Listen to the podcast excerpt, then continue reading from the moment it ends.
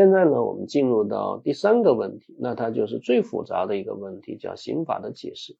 因为任何法律一经制定了，说白了就已经滞后了啊。那那那那那就是刑法中一九九七年有一个破坏啊计算机信息系统罪，那智能手机属不属于计算机呢？啊，立法者当时都没有想到，任何法律一经制定，说白了就已经滞后。二零二一年我们通过了很多新罪，其中有一个负有照护职责人员性侵罪啊，说如果他跟你是你的老师，跟你有信任地位的话啊，跟这个啊。女学生发生的性关系就构成负有照护职责人员性侵罪啊。那么这些啊具有特定关系的人，比如说教师，这个教师包括家教吗？啊，这个教师包括帮你练钢琴的老师吗？啊，这个教师包括健身教练吗？啊那都需要解释啊。这个性关系包括猥亵吗？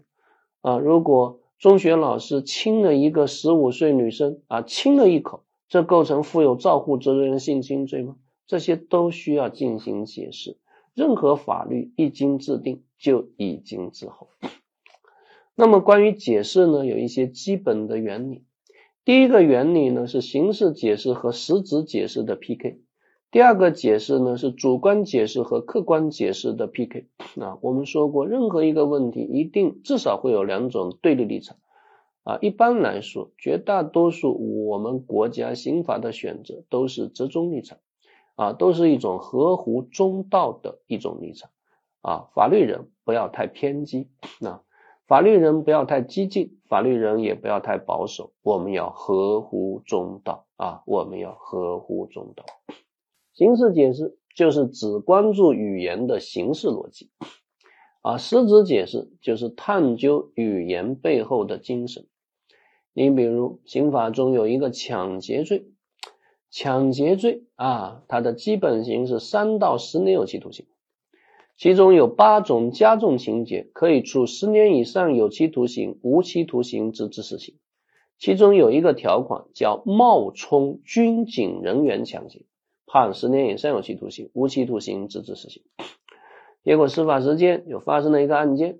啊，真警察抢劫啊！一个女的被抢了，第二天到警察局去报案，吓了一跳，因为接待她的那个民警居然就是昨天晚上抢她那个人啊！我为什么需要冒充？老子就是真警察。那现在的问题就出现了：真警察抢劫能不能解释为冒充军警人员抢劫？那从刑事解释的角度，冒充这个词语再怎么说都不可能包括真啊。冒充嘛，怎么可能包括真呢？冒充和真它是排斥关系啊。但从实质的角度来说，连冒充都判十年以上，那真警察抢劫岂不更要判十年以上？所以就出现了一个 PK 啊，出现了一个 PK。那我们认为啊，罪行法定，法无明文规定不为罪，法无明文规定不处罚。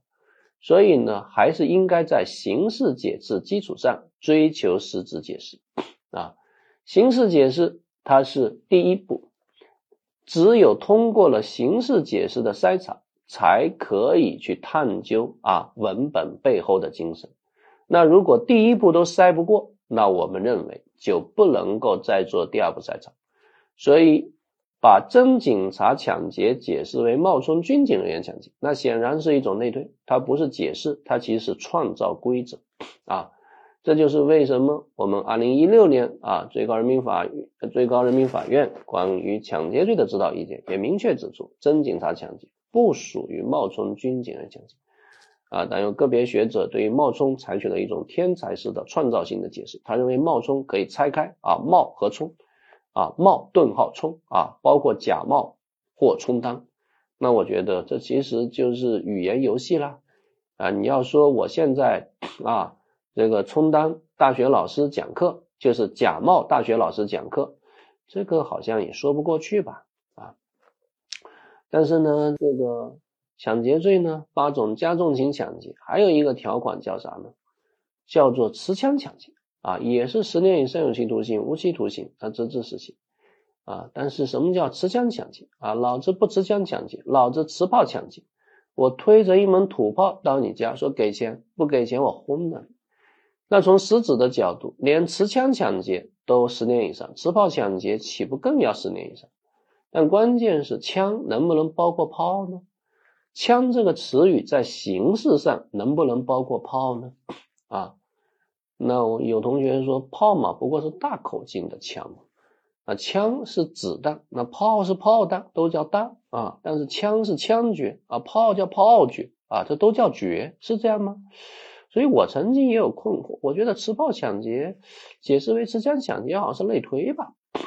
那最后我发现还是我狭隘了，还是我水平比较低啊，因为我确实也觉得自己也就是一个资质平平啊，非常普通的老师，经常有可能会犯错误啊。所以我最初是认为持炮抢劫不属于持枪抢劫，后来我发现这还是犯下了一个错误，因为我没有注意枪支管理法关于枪支的定义。别人枪支管理法关于枪支的定义说的很清楚啊，什么叫枪支啊？是采用啊火药或压缩气体等动力装置。啊，推动金属弹丸或其他物质在管状器具内啊推动前进的一种足以致人伤亡的啊器械啊，那我看炮那应该是完美的符合了这个定义，所以在形式上就达标了。那既然在形式上达标了，我们第一步就过关了，然后再做实质上的达标。那实质上达标很容易啊啊，连这个持枪都十年，持炮岂不更要十年吗？所以我们觉得把持炮抢劫解释为持枪抢劫是符合罪行法定原则的扩展解释。总之，我们是在形式基础上来追求实质啊，在形式基础上来追求实质。那第二组对立呢，就是主观解释和客观解释。主观解释就是探究立法者的原因，而客观解释呢，就是根据客观社会的实际需要。你比如说虐待罪，虐待罪它是共同生活的家庭成员啊之间呢进行虐待。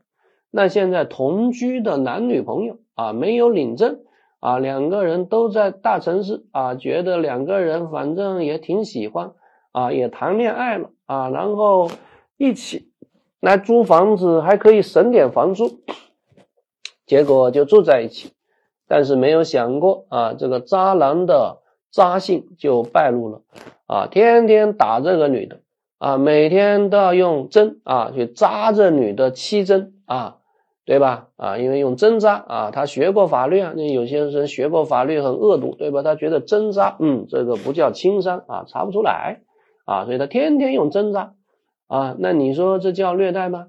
啊，那现在的问题是，男女朋友叫不叫共同生活的家庭成员？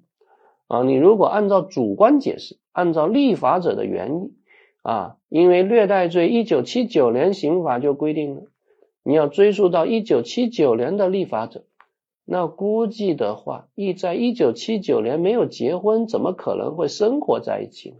没有结婚就生活在一起，这叫耍流氓啊！没有结婚就生活在一起，这男女两个人都是流氓罪的共同犯罪呀。那男流氓和女流氓，我看都要抓起来，对吧？那所以你要遵循立法原意，那这个共同生活的家庭成员肯定不包括同居男女。但是按照客观社会的实际需要，我们觉得你现在这个时代，很多人不结婚生活在一起，好像也蛮常见的。你说那些男的天天拿针扎。扎的女的又没有受轻伤，又不是轻微伤，你就不构成犯罪了？这个好像不合适。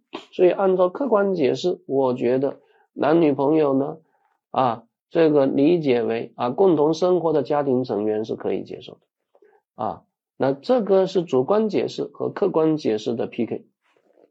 啊，你再比如，那刑法中有一个这个这个侵犯通信自由罪。啊，把别人的邮件给拆了，啊，把别人邮件给撕了，叫侵犯通信自由。但现在还有谁写信呢？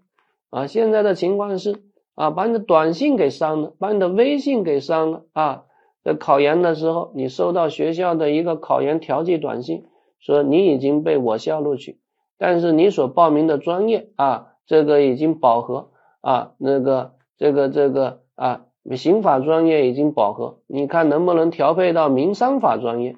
啊？那当然，你肯定会愿意啊，你很高兴啊，你告诉了你的闺蜜啊，你的闺蜜说，哎呀，恭喜你呀，恭喜你，恭喜你，恭喜你。啊，然后趁你上厕所的时候，拿着你的手机啊，偷偷的回复我拒绝。啊，对吧？啊，我不上啊，我就要学。啊，这个刑法不学民商法。啊，那你说你闺蜜的行为构不构成破坏啊这个侵犯通信自由罪呢？能不能够把这个短信解释为邮件呢？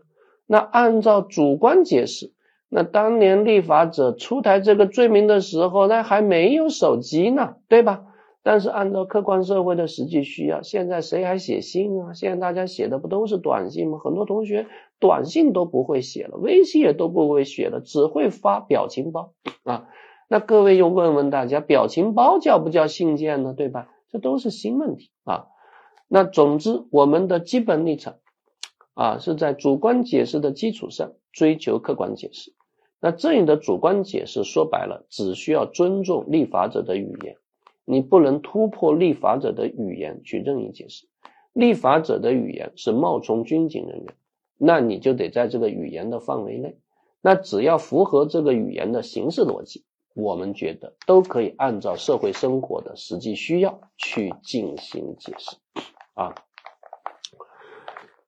这是解释的原理啊，在形式基础上追求实质，在主观基础上追求客观，而主观只需要尊重立法者的原因啊，所以其实这差不多啊。那解释的分类啊，解释的分类呢有两种分类，一种按照解释的效力分类，可以分成有权解释和无权解释。啊，有权解释就是有法律效力的解释，无权解释呢就是没有法律效力的解释。所以有权解释包括立法解释和司法解释。立法解释是立法机关所做的解释，啊，就是全国人大常委会。啊，司法解释是最高司法机关，只有最高人民法院和最高人民检察院可以做司法解释。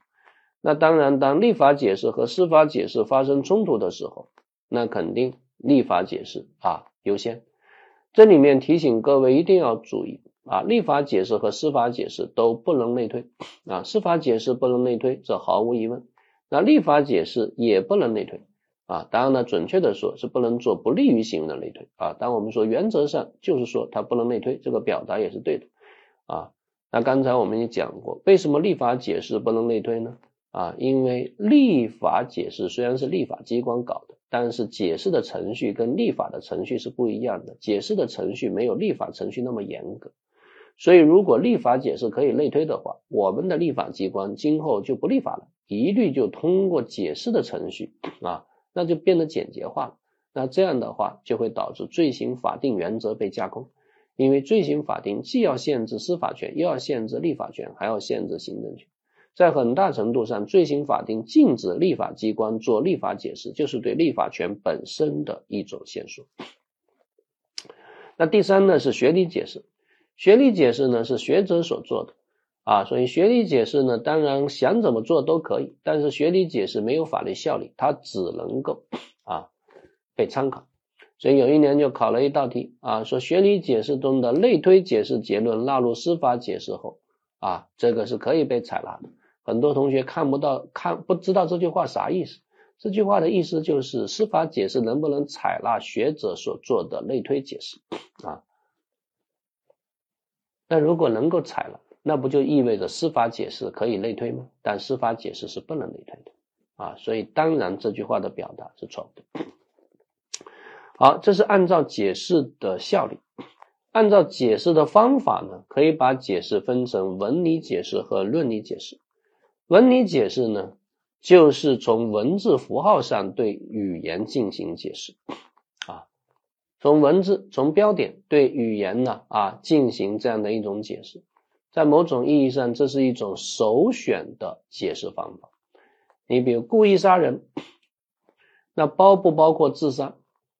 那从文理上来说，自杀就是故意杀人，因为法条说的是故意杀人，没有说故意杀他人。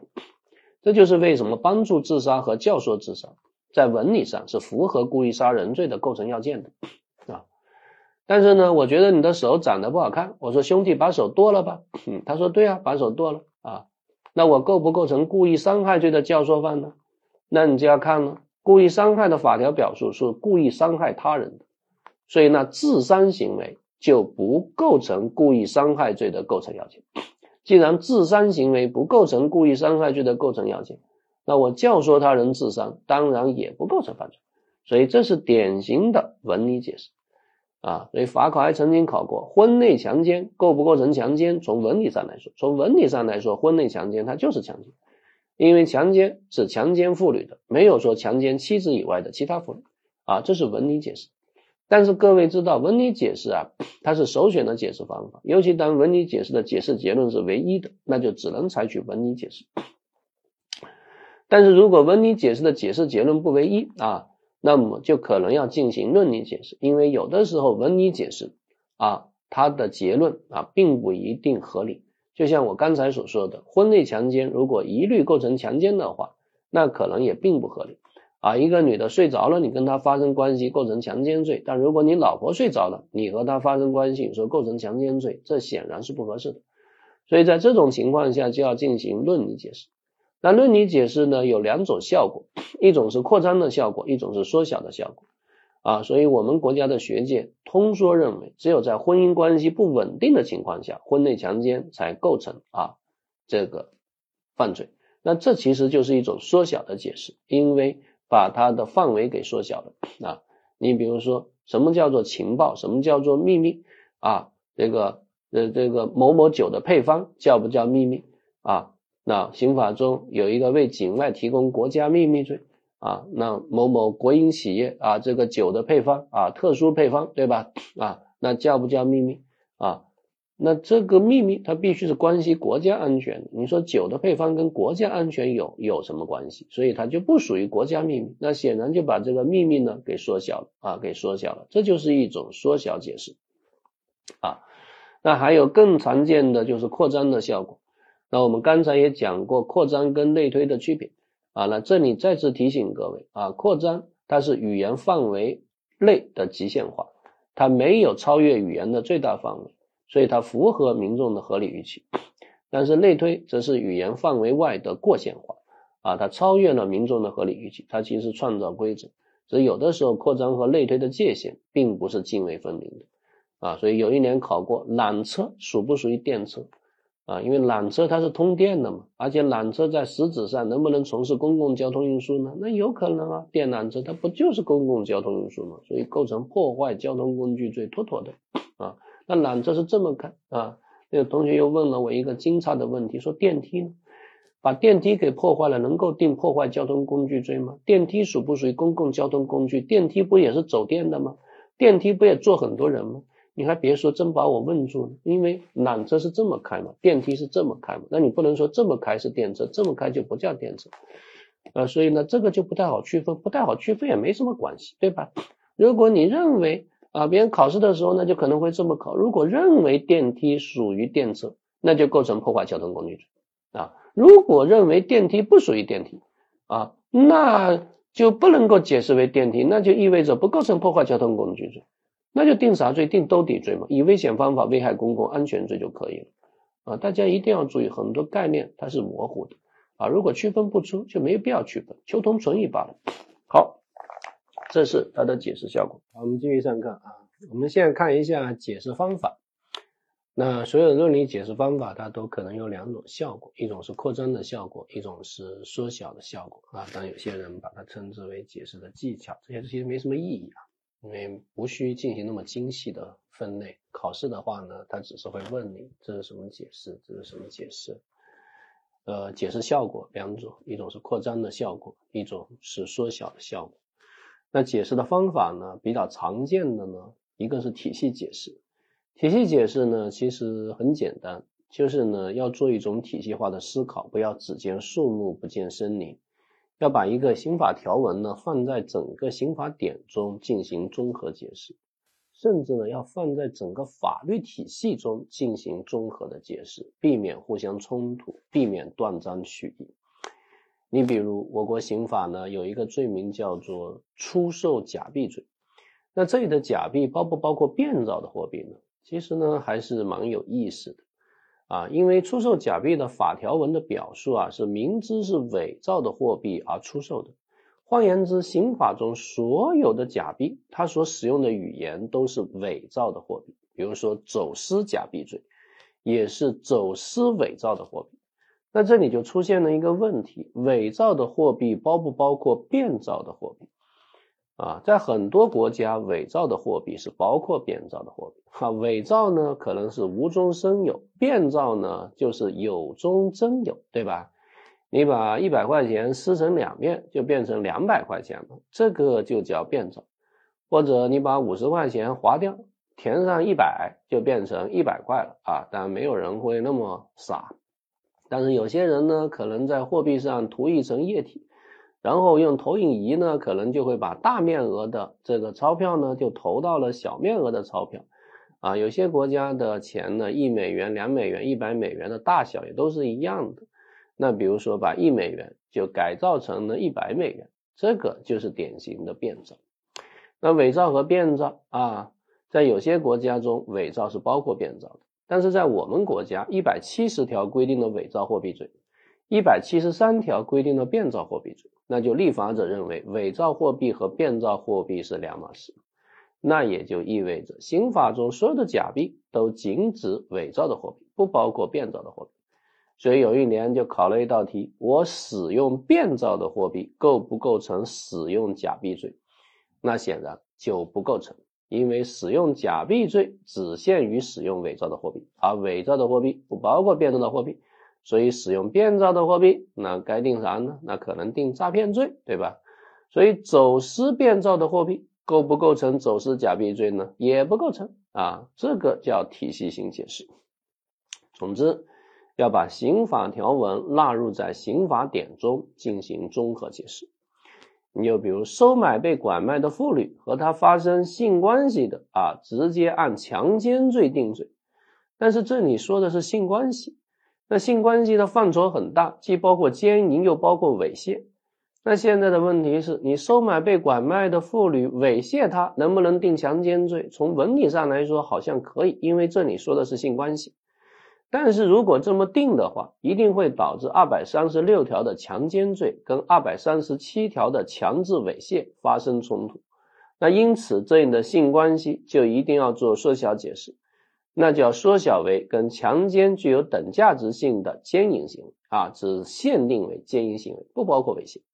这个就是一种体系性解释。所以体系性的解释的效果，有的地方是扩张，有的地方是缩小。因为我们说，所有的解释方法都可能有扩张的效果，也有缩小的效果，但是效果是不能并存的啊，它或者是扩张，或者是缩小。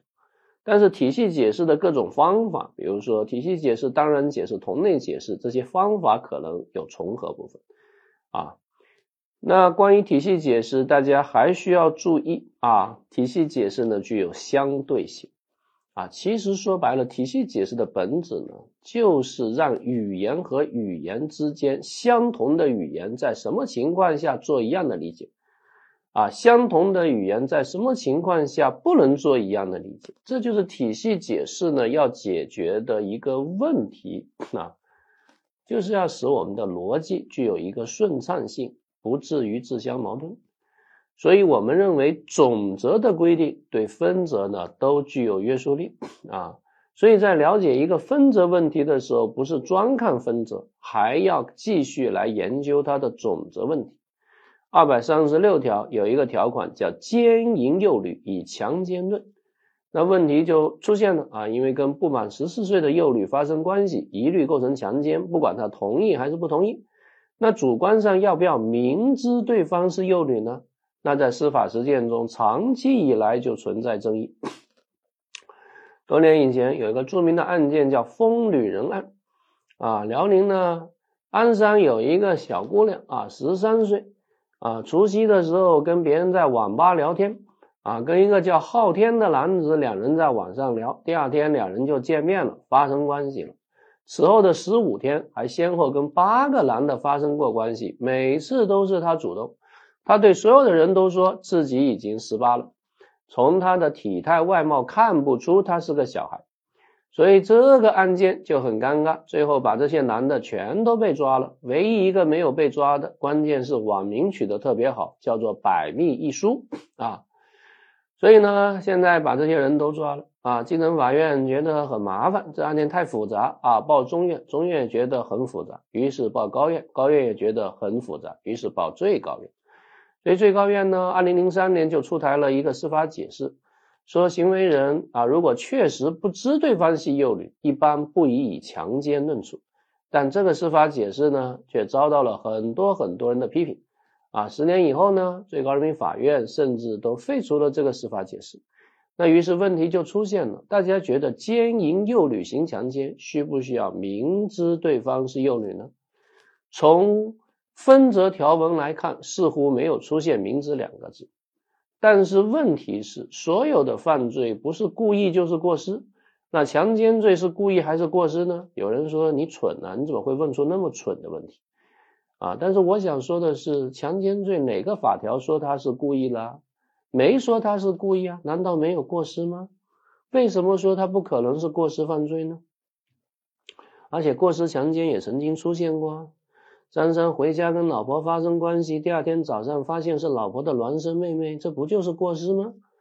啊，这里的关键还在于总则，因为总则第十四条规定了故意犯罪，第十五条规定了过失犯罪，而第十五条第二款明确规定过失犯罪的法律另有规定才处理，所以这就提醒我们，如果一个犯罪没有特别性的规定，那它就一定是故意犯罪，而不可能是过失犯罪。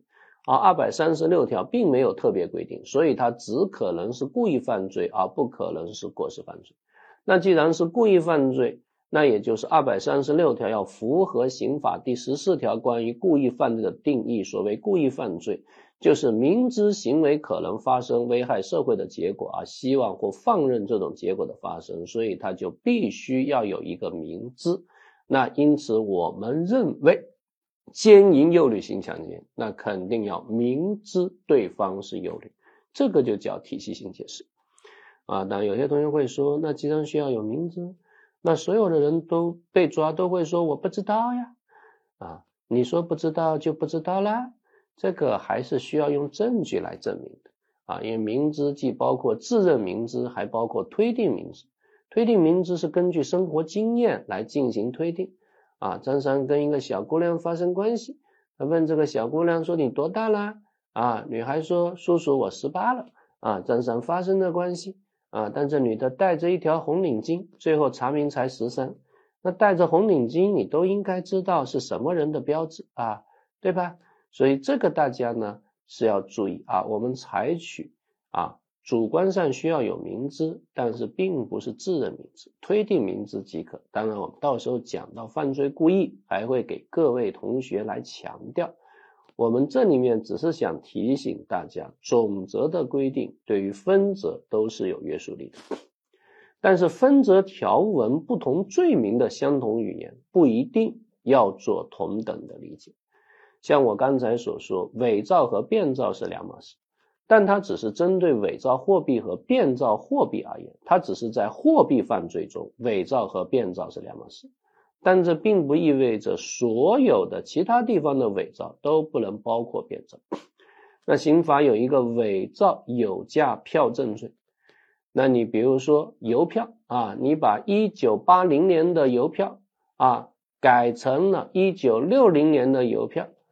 那也就是把那个年份稍微改一改，这是经典的变造，但这能不能认定为伪造邮票、伪造有价证券罪呢？有伪造有价票证罪呢？那司法解释认为是可以的，因为伪造和变造是两码事，它只是针对货币犯罪的。那在其他犯罪中并不需要这样。抢劫罪说的是暴力胁迫其他方法，强奸罪说的也是暴力胁迫其他方法。但两者的手段行为需要保持一致吗？不需要，因为抢劫既可以是针对男的，又可以是针对女的，所以它是最高等级的暴力。但是性侵，他被害人是女的，所以这里的暴力胁迫其他方法不需要是抢劫罪那么高度的暴力，所以体系解释具有相对性。那第二呢是当然解释，当然解释呢是刑法条文没有明确规定，但实际上已经包含在法条的意思之中，从而从法条中可以自然而然推出的解释。所以当然解释有两种，一种是入罪刑，一种是出罪刑。入罪刑也就所谓的举轻以明重，当轻的都构成犯罪，那重的更应该构成犯罪。啊，当冒充军警人员都判十年。那真警察抢劫更应该判十年，这个就叫举轻以明重。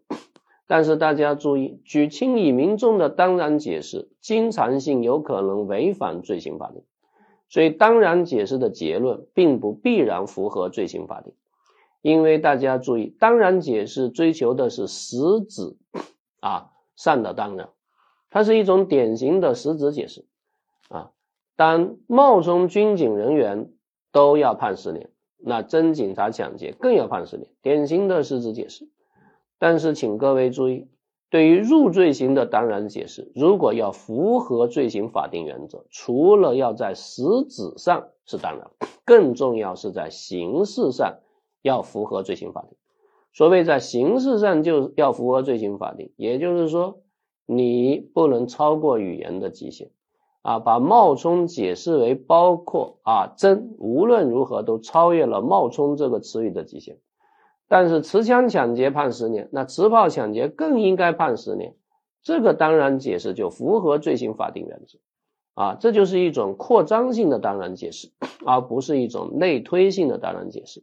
因为刚才我们也讲过，枪在形式上它是可以包容炮的，因为它符合枪支管理法。关于啊这个枪支的定义，这提醒各位注意一下，刑法中有一个醉酒驾车，那我不醉酒驾车，我毒驾，毒驾的社会危害性比醉驾更大，但是能不能把毒驾解释为醉驾呢？不行，因为醉驾这个语言无论如何是不包括毒驾的，所以请各位注意，入罪型的当然解释，经常有可能是类推，从而是被罪行法定原则所禁止的。那如果一种入罪型的当然解释要符合罪行法定，除了要有实质上的当然，更重要是要有形式上的当然。还是我们之前所讲的刑法的解释是在形式基础上来追求实质啊，在形式基础上来追求实质。刑法中有一个劫持船只、汽车罪，但是没有规定劫持火车。那能不能把劫持火车解释为劫持船只和汽车呢？你这是当然解释，但这种当然解释我们觉得是类推型的，因为火车是不可能为船只和汽车这个词语所包容的。但这并不意味着劫持火车不构成犯罪，有可能构成其他犯罪啊，比如说构成以危险方法危害公共安全罪啊，或者可能构成破坏交通工具罪，关键看你如何理解劫持。啊，如何理解破坏？这个破坏必须是物理性的破坏，还包括功能性的破坏。啊，如果我们认为破坏可以包括功能性的破坏，我在你杯子里砸了，这个叫破坏；但是我在你杯子里撒了泡尿，我说给你洗干净，何必那么矫情？这是不是破坏呢？如果把这也理解为破坏的话，啊，那劫持火车它也是一种功能意义上的破坏。那从这个角度而言，构成破坏交通工具罪没什么大不了的。啊，因为它足以使交通工具也发生倾覆毁坏的危险，只是它不可能构成劫持船只、汽车罪。那第二种当然解释呢，是举重以明轻。举重以明轻呢，是重的都不构成犯罪，那轻的就更不构成犯罪。啊，这呢是一种出罪型的当然解释，所以即便是类推也没什么大不了的，因为它符合罪行法定的限权精神，它是对行为人有利的。你看，刑法规定的暂时缓刑，那暂时缓刑的适用对象是三年以下有期徒刑的犯罪军人，但是法条上没有写这个拘役。那对于拘役能不能适用暂时缓刑？我们觉得就可以，因为有期徒刑都可以，那比有期徒刑更轻的拘役更可以。虽然有期徒刑在逻辑上不包括拘役，所以这其实是一种内推，但这种内推对行为人有利。既然对行为人有利，我们认为它是符合罪行法定的。所以有一年法考呢就考了一道题，说小朋友呢不能构成累犯啊，那现在问小朋友能不能构成毒品再犯？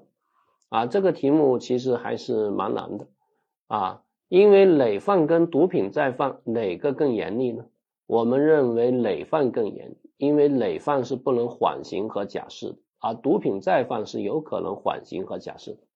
所以小朋友连更重的累犯都不构成，那么更轻的毒品再犯就更不构成。这个叫举重以明轻。总之啊，根据罪刑法定原则，如果是入罪刑的当然解释啊，那必须同时兼具形式和实质，才符合罪刑法定。啊，出罪刑的当然解释呢，只要在实质上啊举重以明轻。那即便是类推，也是符合罪刑法定的，因为它对行为人是有利的。好，同类解释，同类解释呢，是对刑法分则的等和其他，应当按照所列举的内容性质来进行解释。啊，大家最熟悉的刑法一百一十四条啊，以危险方法危害公共安全罪啊，法条文的表述是放火、决水、爆炸以及投放毒害性、放射性、传染病病原体等物质，或者以其他危险方法。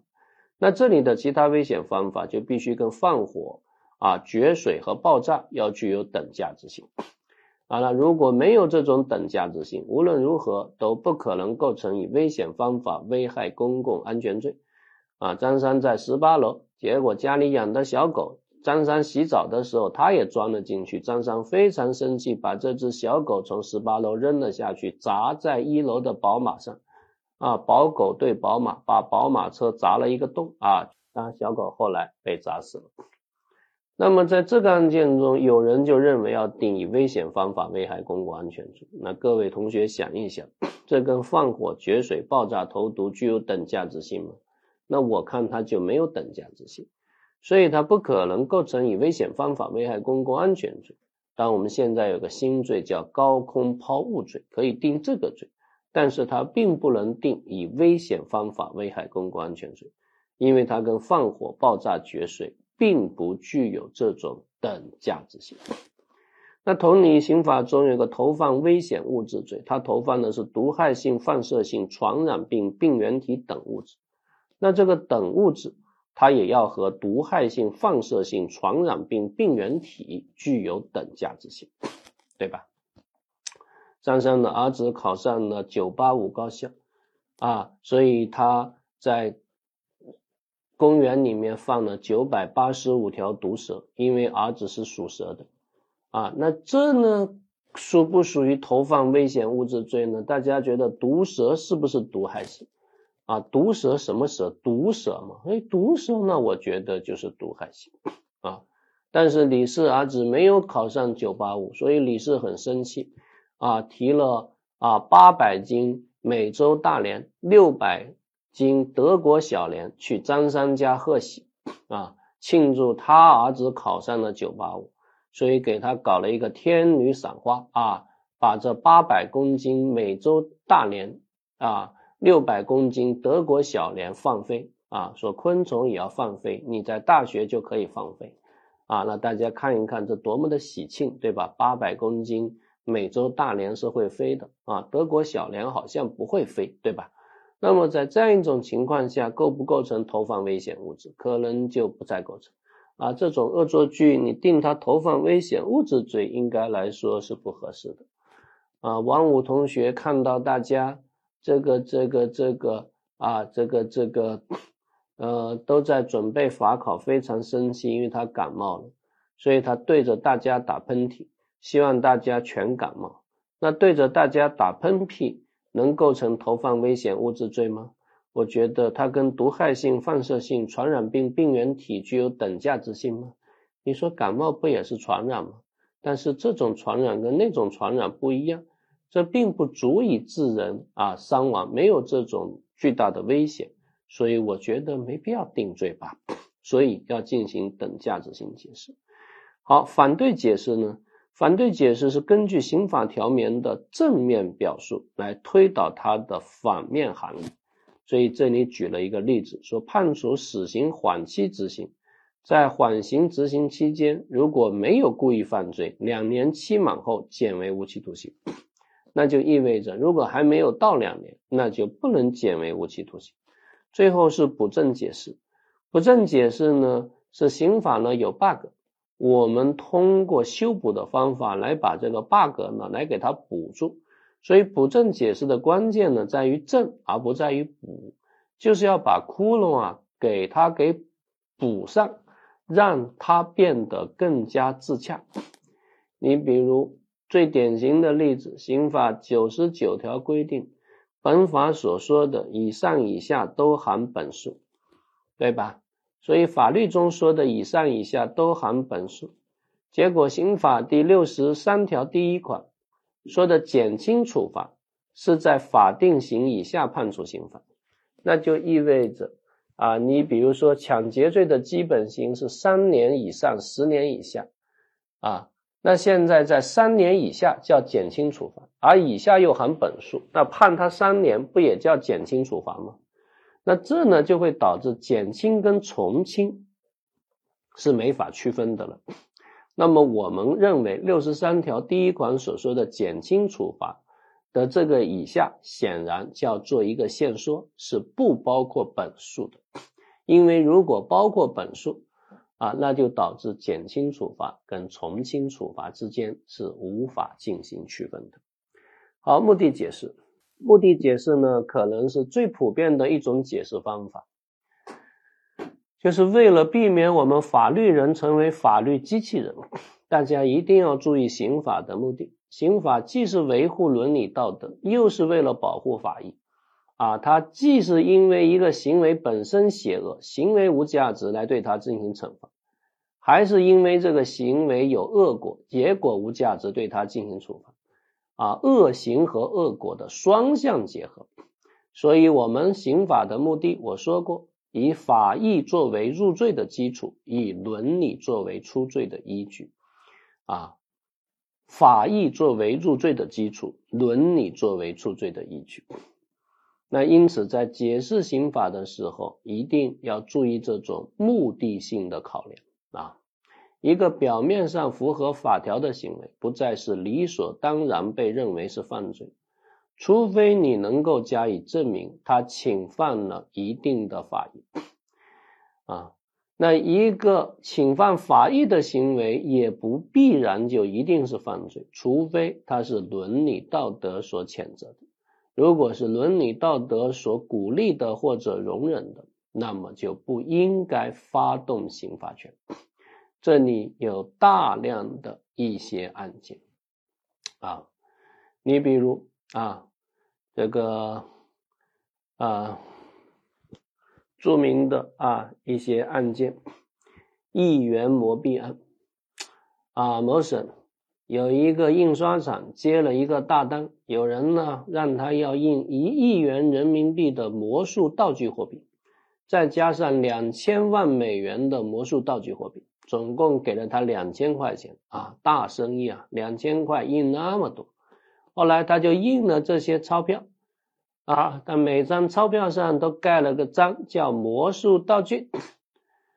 结果这些钱呢啊，在有人呢恶作剧啊，因为纸张实在是太差了啊，有的时候魔术道具四个字就没了啊，居然还有人拿它去买菜，那后来就把这个印刷厂老板给抓了，认为他构成这个啊伪造货币罪。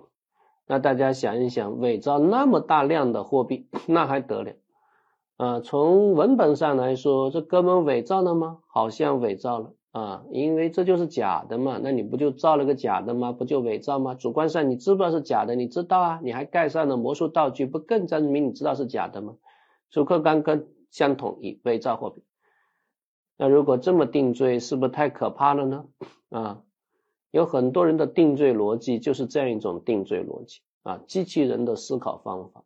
啊，把法条文输入到电脑，把案例再输入进去，一拍回车，啪出来了，死刑，然后电击装置把当事人直接电死，然后烧了啊。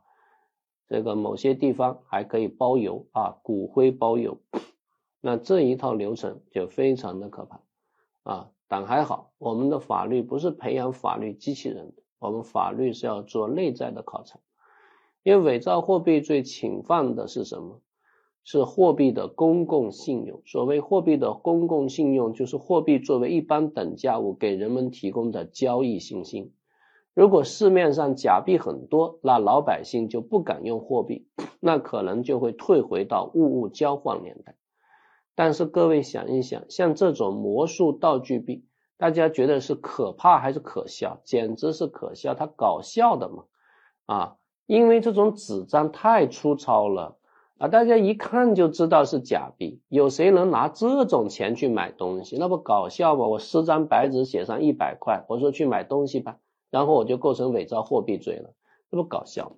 所以它不可能动摇货币的公共信用，因此呢，它是不构成犯罪的啊。法益作为入罪的基础，当然还要各位要特别注意啊，伦理呢也要作为出罪的一种依据。那如果一种行为在伦理道德上具有正当性，那我们觉得也没有必要发动这个刑罚权。